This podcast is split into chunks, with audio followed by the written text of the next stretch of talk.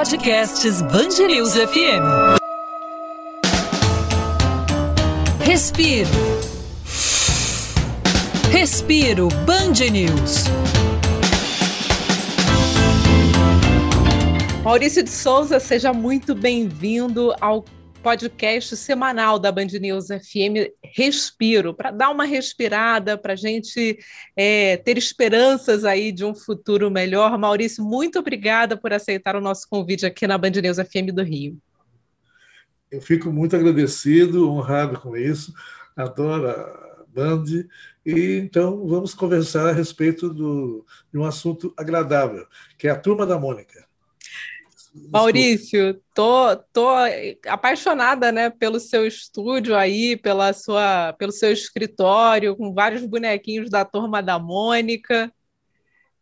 Como tem sido? Você falou para mim que está um ano longe, né, dos estúdios da Turma da Mônica. Como tem sido aí esse período de isolamento para você trabalhar em casa?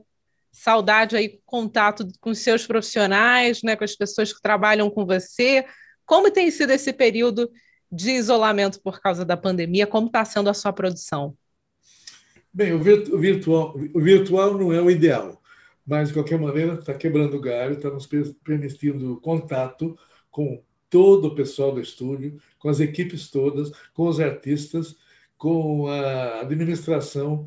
Então, nós estamos funcionando e, inclusive, com o surgimento de novos contratos de licenciamento e merchandising nesse momento maluco que ninguém entende bem o que está acontecendo. O negócio é você nadar cachorrinho, como se fala, né? Como você nada sem técnica, né? Você pega aquela onda que vem vindo aí, que é assustadora, e você não liga muito não para ela, você nada cachorrinho, vai indo e sai do lugar e chega em algum objetivo. E além disso, o tempo passa, coisas acontecem e você vai criando. No nosso caso, vamos criando. A produção não ficou para trás. Estamos produzindo normalmente, porque o pessoal todo nosso está usando a tecnologia e se comunicando. E eu vendo o material, acompanhando também a produção. Então, estamos produzindo, estamos fazendo novos contratos, estamos com esperança, estamos aguardando novas aberturas ainda, depois que as vacinas começaram a chegar direitinho. Então, vamos continuar com a Turma da Mônica, agradando a turma toda que nos assiste, que nos vê, que nos lê. Não tenho hábito, não faz parte da minha filosofia ou do meu dicionário desistir, não ter esperança, e faz parte, sim, planejar desde agora a abertura, o que vem aí, o que virá aí. Vai vir, apesar de toda essa problemática atual, nós vamos aprender com isso. Uma das coisas é você cuidar da saúde, você tomar conta de você um pouquinho melhor também e confiar na ciência, que é o que nós estamos esperando agora. E, Maurício, a Turma da Mônica sempre foi muito engajada, né? Sempre se envolveu aí com campanhas de cidadania, e com a pandemia de Covid-19 não foi diferente. Você pode falar um pouco sobre o trabalho da Turma da Mônica e a importância até desse trabalho na conscientização das crianças? É um assunto que precisa ser debatido e explicado aos pequenos, né, que às vezes não entendem muito bem a situação que a gente está vivendo. Pode falar um pouquinho sobre essa campanha, como a pandemia aí se inseriu no mundo da Turma da Mônica para a conscientização das crianças? Crianças e adultos viram estupefatos, meio assim, admirados, o Cascão lavando as mãos, todo sorridente no início da nossa, vamos dizer, colaboração com as campanhas de esclarecimento em geral, para criança, para adultos, para telespectadores, para leitores e tudo mais. Então, o Cascão estava todo lindo, bonito, maravilhoso, sorrindo, lavando as mãos. Ele estava tão feliz lavando as mãos pela primeira vez em público que eu desconfio que naquele dia ele pode ter ido tomar banho, a gente não sabe. Ele estava muito motivado. É uma forma de mostrar à criança, né, que até o Cascão, quem diria Cascão, tá lavando a mão aí no meio da pandemia. Dá para entender a importância, né? Nunca apareceu antes. Então, ele está sugerindo que todo mundo pode lavar as mãos, ensaboar bem, bastante. Ele ensinou como é que fazia, no vão dos dedos, na palma da mão, etc, etc. Então, a gente pode dar informações corretas, necessárias, e com um tom alegre, gozadinho, bem afastado daquele clima que normalmente está vendo nas televisões, está vendo nos jornais, está sendo divulgado. Não vamos desistir, não vamos parar de ter esperança, não vamos duvidar que a gente pode atravessar esse período e sair do outro lado com algum aprendizado que vai nos ajudar a viver melhor nesse planeta. E falando em aprendizado, muita coisa mudou, né? Entre elas o ensino virtual, as crianças em casa, confinadas, com aulas online. Você pode falar um pouquinho sobre o papel da leitura nesse momento de isolamento, o papel da leitura do quadrinho aí na vida das crianças e das famílias? Eu posso falar de cátedra, de cadeira, porque eu aprendi a ler nos gibis em casa, antes de ir para a escola. Eu achei um gibi na calçada, um gibi velho, sem capa, bem maltratado. Peguei, levei para casa, mostrei para minha mãe, falei, mãe, o que é isso aqui? Ah, isso daí está em quadrinhos, meu filho. O que é esses bonequinhos aqui? Ah, isso daí são os personagens. Ah, bonitinho. Mãe, então lê para mim a revista. E ela leu. E eu, atento, adorando. Daí, ela parou, leu a história, eu falei, lê de novo. É igual você assistir um filme, criança, né? Sempre quer repetir, ver de novo o desenho animado e tudo mais. E eu pedia para a mamãe ler de novo e pegar outra revista e ler, e ler. Daí um dia ela falou para mim, olha, eu não tenho tempo de ler para você toda hora, porque senão eu abandono o serviço aqui de casa. Então eu vou ensinar você a ler. E ensinou. Letrinha por letrinha, sílaba por sílaba, palavra por palavra, e de repente, com 3, 4 meses, eu estava lendo. E, oh, que bom, a mamãe ficou livre da leitura obrigatória e eu comecei a ler ali, nos gibis. Coisa que aconteceu com muita gente, que eu conheço, inclusive, e que escreve para mim, manda recado, que aprendeu a ler na Turma da Mônica, né? Daí comecei a perceber que milhões de leitores, milhões de brasileiros aprenderam a ler, se alfabetizaram com os gibis ou com a leitura das histórias em quadrinhos. Nesse momento que nós estamos, a revista, ou livros também, tem essa faculdade, tem essa beleza de possibilidade de levar leitura e depois literatura para criança, para jovens, para família e tudo mais. É uma oportunidade, já que vai sobrar um tempinho em casa, vamos pegar aqueles livros que estavam encostados na estante lá e vamos ler, ou reler, ou qualquer coisa assim.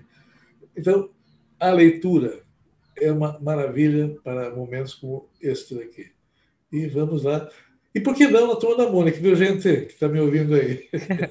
Eu, Maurício, particularmente, eu aprendi a ler com a Turma da Mônica, eu aprendi a ler com você. Opa, mais uma testemunha. Obrigado. E, Maurício, os personagens da Turma da Mônica, eles falam sobre temas muito importantes, né? E entre esses temas está o empoderamento feminino. A Mônica representa isso, né? Você pode falar um pouquinho sobre isso? A Mônica é um caso sério. O personagem, Mônica, foi baseado na minha filha, Mônica. E já nasceu muito forte, nasceu empoderado, nasceu já tomando conta da tirinha de jornal, onde o dono era o Cebolinha. Tomou conta, ganhou espaço, não sai mais de lá, ainda tem a auxílio do coelho, dá uma girada de vez em quando, e desde então, faz muitos anos, o Cebolinha tenta recuperar o espaço e não consegue. Não adianta fazer plano, não adianta combinar com o Cascão. Estão lá ainda brigando pelo espaço. Desculpe-me, mas a Mônica ganhou o espaço, não vai largar.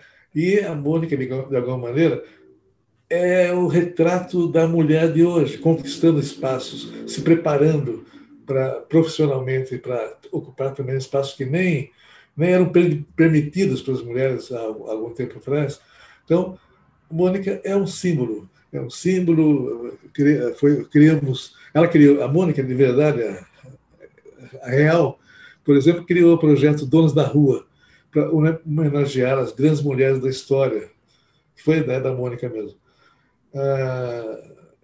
E, com isso, e não é só aqui, até na Indonésia, as moças lá que viliam a Mônica queriam ser a Mônica, num país com uma religião que não soltava muito, não deixava a mulher nem estudar muito bem.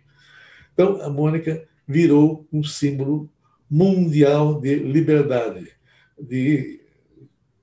Mônica hoje está em alguns países com desenhos animados. Está no YouTube com Mônica Toy, que é um desenho curto, bonitinho, mudo não. Ele tem som, mas a criançada não fala. Isso permite que eu possa distribuir esse desenho mundialmente, instantaneamente, na hora que fica pronto no estúdio. E esse pequeno desenho da Mônica Toy sai aos bilhões, acessado por bilhões de pessoas. Então, com isso, Mônica está mostrando mais uma vez a sua força, suas características e a gracinha que ela é. E a Turma da Mônica está se expandindo cada vez mais para outros países. Nós temos a Turma da Mônica em quantos países atualmente? E vocês veem essa expansão aí em crescimento? Na área de expansão via internet, já está dando volta ao mundo. Em questão de revistas, ainda falta alguma coisa. E agora vamos ter também os filmes de longa-metragem. O primeiro já passou há algum tempo, não sei se você viu, Laços. Eu vi. E vem vindo aí agora, quando mesmo atrasou um pouquinho, mas em dezembro vem o filme Laços. No filme Laços, desculpe, vem Lições. No filme Lições, a Turma da Mônica está na escola. E vai aprontar, logicamente, uma porção de coisa, né? E no filme Lições aparecem muitos personagens que não entraram no primeiro filme. E vocês vão ter algumas surpresas, mas o filme está tão bonitinho, tão gostoso, que eu queria que passasse logo, mas a pandemia atrasou um pouquinho o lançamento. E já estamos planejando o terceiro filme. Esse daí vai ser uma surpresa geral para todo mundo, mas eu não posso falar nem uma palavra sobre ele. Nem um pouquinho, nem para tirar a curiosidade. Não. Se eu falar um pouquinho, vocês vão sacar a natureza do filme. Então vamos deixar como surpresa. Vamos deixar como surpresa. E você falou de outros personagens, né? Nós temos em personagens... A Turma da Mônica é muito inclusiva. E eu acho que isso a inclusão é um assunto muito importante para abordar desde criança, né? Você pode falar sobre os personagens, sobre a inclusão na Turma da Mônica? Sim, eu estava criando, lançando revista, estava tudo bem. Só que, de repente, eu me lembrei que eu estava sempre falando que muitas histórias eu me baseava na minha infância, nas coisas que eu vivi, vivenciei, e com isso a história sai mais viva, mais mas ligada à natureza do público, né? Daí eu me lembrei dos meus amiguinhos de infância que tinham algum tipo de problema físico, de dificuldades. Por que que eu não estava colocando personagens com dificuldades físicas, com de alguma maneira com alguma dificuldade? Estava esquecendo. Daí me lembrei. Tinha o meu amiguinho que ele não andava, tinha problema para andar. Tinha outro que não enxergava bem. Tinha outro que tinha fraturado a perna e tudo mais. Então, eu fui buscando na minha antiga realidade os personagens que estavam faltando. Mas para criar esses personagens com deficiência física, ou deficiência, qualquer tipo de deficiência, eu tinha que ter um cuidado para não colocar nas histórias algum tipo de preconceito que, às vezes, sem querer, a gente traz da nossa infância, da juventude, do que dizem para a gente e tudo mais.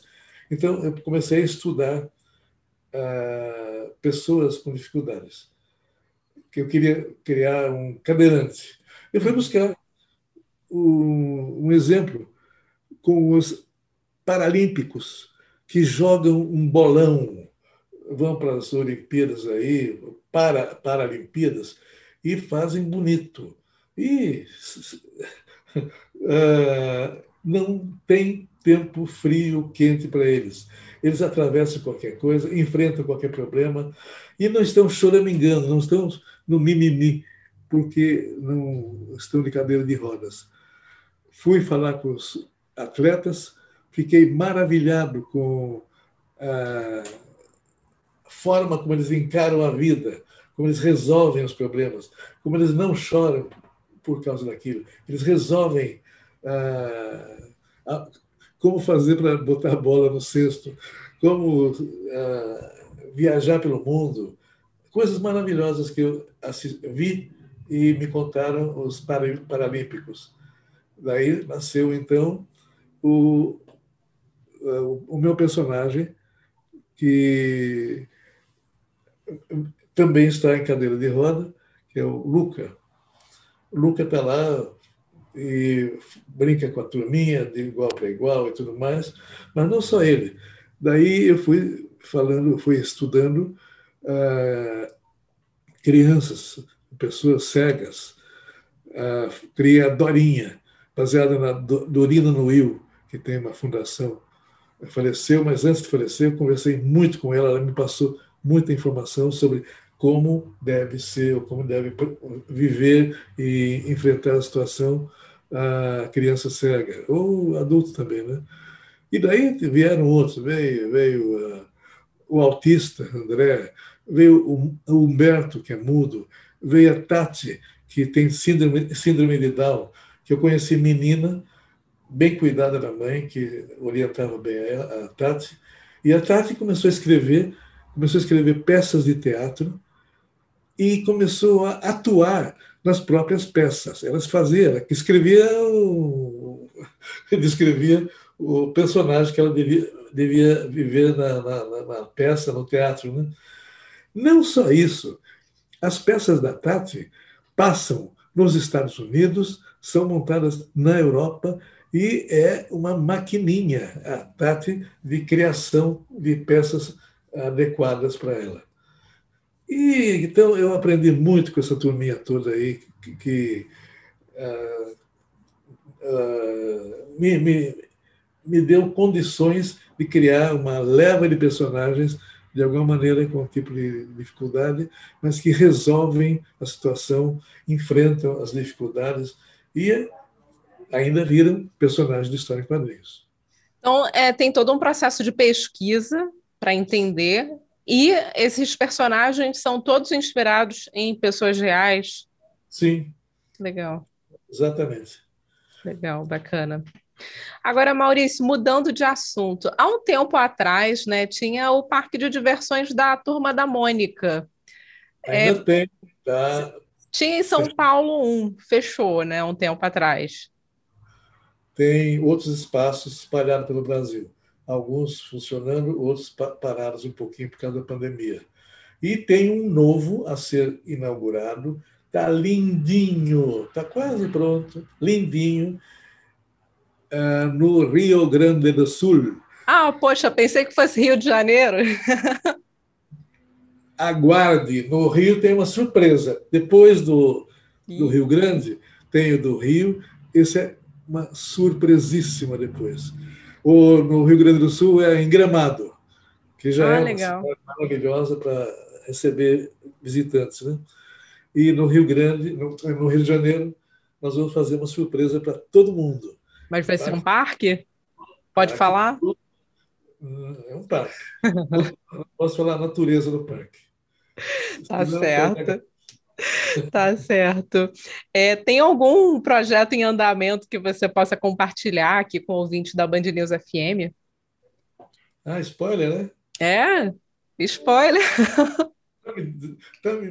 Tá me pedindo para eu fazer spoiler? Estou pedindo spoiler. Ai, meu Deus, não. Não, tem personagens, tem histórias. Tem uma linha nova da Turma da Mônica Jovem que vem aí, que está linda, linda, linda, linda, linda, linda. E, como novidade, na História em Quadrinhos, também tem algumas novidades com o lançamento futuro de mais personagens que estou estudando. Estou estudando personagem adulto. Adulto? Porque nós já fizemos a infantil. Nós fizemos o jovem. O pessoal de certa idade é depois dos 30, mais ou menos, né? Eles falam, tem assunto que você está cuidando aí que não diz respeito a gente. Então, vamos falar sobre a terceira idade. Opa, que legal. E há uns tempos atrás, um garotinho, menino de 7 anos, mais ou menos, ouvindo essa conversa sobre personagens de diversas idades, e ele perguntou para mim, Maurício de Souza, o que é? Quando é que você vai fazer a Turma da Mônica Gagá? Me deu um arrepio, porque se ele está falando isso, mais gente deve estar pensando ou falando, eu vou ter que criar personagens de certa idade, realmente. Então, existe a possibilidade da Mônica idosa? Acho que sim. Olha, isso é uma boa novidade, hein? Isso é um bom spoiler. Vai dar um trabalho danado de pesquisas, porque eu tenho que fazer uma coisa boa, como boa literatura, como informação, e que sirva para alguma coisa, que dê algum tipo de mensagem para o leitor de idade, né? Então, estamos trocando ideias, eu e mais alguns, vamos dizer, oitentões, como eu sou, estamos conversando. Mas seria para um público mais adulto ou seria a Turma da Mônica mais idosa para o público infantil, até para abrir esse debate sobre o respeito às pessoas mais velhas? Vai ser aberto esse debate e é a mesma Turma da Mônica com idade. Afinal, eu tenho prática, eu já estou nos 85, eu sei explicar para os roteiristas muita coisa. E, Maurício, a Turma da Mônica também tem alguns trabalhos de crossover, né, com a Liga da Justiça. Vocês pensam... Você viu o Super-Homem trabalhando junto com a Turma da Mônica? Pois é uma mistura muito legal. Olha, nós já fizemos esses crossover, inclusive com os personagens do Tezuka Osamu, do Japão, muito famosos também. E o resultado foi muito bom. Devemos repetir alguma coisa nesse sentido. Mas eu não posso planejar, porque isso depende muito do esquema de direitos autorais. E, às vezes, é uma coisa meio difícil, porque os direitos autorais, às vezes, estão com uma editora, estão com outra empresa. Precisa de todo um trabalho diplomático para a gente conseguir juntar os personagens e que eles conversem entre si conservando as características deles. Assim fica mais, assim a gente pega o leitor de todos eles, né?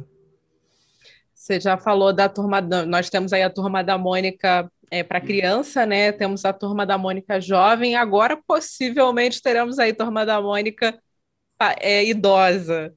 Qual o segredo da turminha encantar todas as gerações?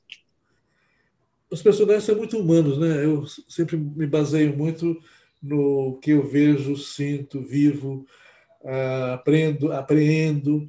Com isso você vai juntando peças, juntando conhecimento para você humanizar. Não é um desenho simples, não é um rabisco. Humanizar o personagem, para o personagem ter reações humanas, reações que você reconhece como naturais, existentes, etc. E é por isso que, desde o início, eu puxei os detalhes dos personagens dos meus filhos. Ninguém conhece melhor os filhos do que os pais. Então eu olhava, via como é que eles brincavam, como é que brigavam, o que eles gostavam, o que eles não gostavam. Então eu fui assimilando tudo, juntei e deu que a Turma da Mônica está aí há mais de 60 anos falando com uma turma que se mantém e passando de pai para filha também. E no começo com o gibi, hoje também com o filme, né? O filme, ele ajuda nessa proximidade da criança com o personagem? Mas maravilha! Eu adorei o resultado do Laços, eu adorei tanto que agora eu vou fazer, todo ano eu vou fazer um belo filme. Opa, legal! Não vai parar, não. Pandemia passando de lado, a gente entra nesse ritmo e vamos presentear o nosso público cada vez mais, cada ano, com um filme novo. Sempre com alguma surpresa, sempre com personagens, não só personagens de história e quadrinhos, mas com artistas surpreendentes também. E, na sua visão, como vai ser o mundo aí pós-pandemia, não só para as crianças, mas para a humanidade? Nós vamos sair dessa diferentes? Vamos sair, lógico. O homem sobreviveu a tantos cataclismos, tantas dificuldades, como raça humana. E essa daí também vai passar. Vai passar com alguns cuidados que nós vamos ter com a escolha do pessoal de Brasília, porque realmente a gente não tem tido muitas boas notícias nos últimos tempos. Mas, de qualquer maneira, passando isso, vai sobrar para nós o hábito da solidariedade, que a gente está treinando bastante nessa época, está usando bastante essa necessidade de a gente se entender com o próximo, se cruzar informações com o outro lado da fronteira, de qualquer fronteira. Vai restar para nós uma série de hábitos de solidariedade, devido aos contatos que nós vamos ter com os outros povos aí, outras nações, e vai aumentar a conscientização quanto aos hábitos e quanto aos cuidados com a saúde, com o corpo. E, lógico, vai sobrar também a gratidão, a ciência, que vai ser o ponto-chave para nós sairmos dessa praga aí que está acontecendo aí. Eu nem gosto de falar o nome da doença, que me lembra de muita coisa triste também. Mas vamos sair, vamos aprender e vamos deixar para os nossos filhos e netos algumas lições que eles vão ter que depois permanecerem com elas, vão ter que manter, e o mundo vai florescer de novo. Maurício, para finalizar aqui na reta, já estamos na reta final do podcast, expectativa para a Bienal. Eu lembro de te encontrar na Bienal completamente aglomerado. Tem esperança aí no futuro, quem sabe, com o fim da pandemia, uma Bienal de novo? Cheio de aglomerado, né? Cheio e aglomerado, não dá nem para andar. E sem máscara, de preferência. E sem máscara, é verdade.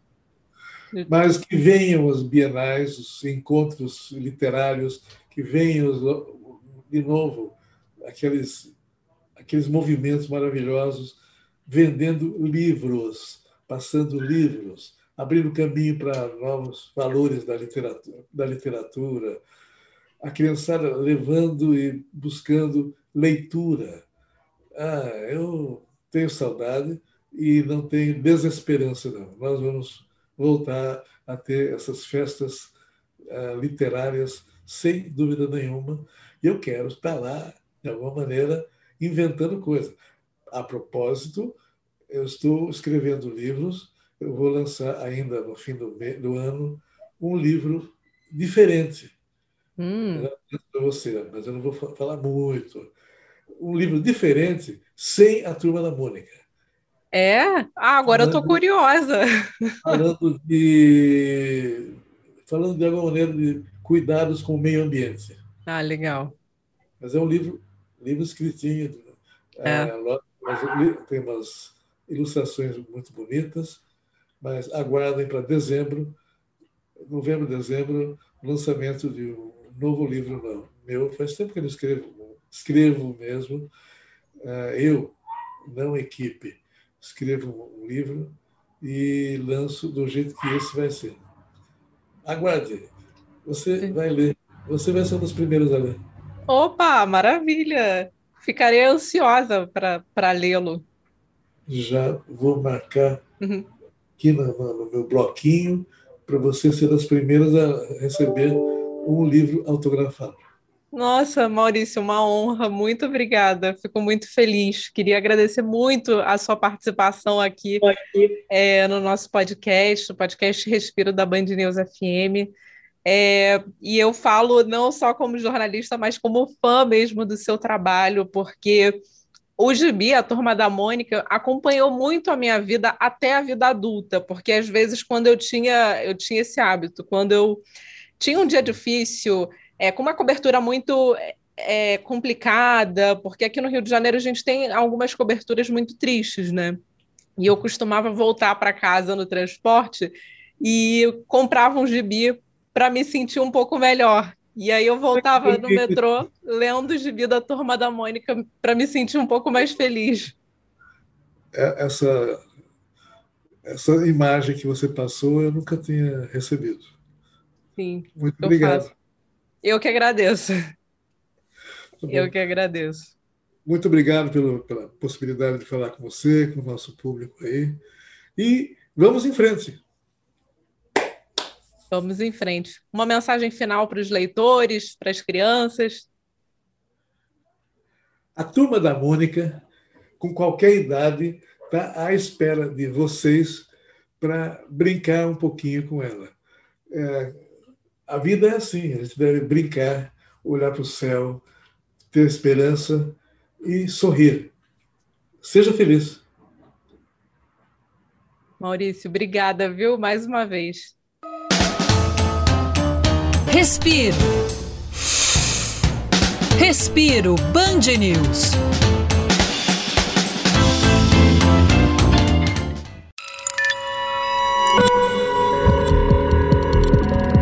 Podcasts Band News FM.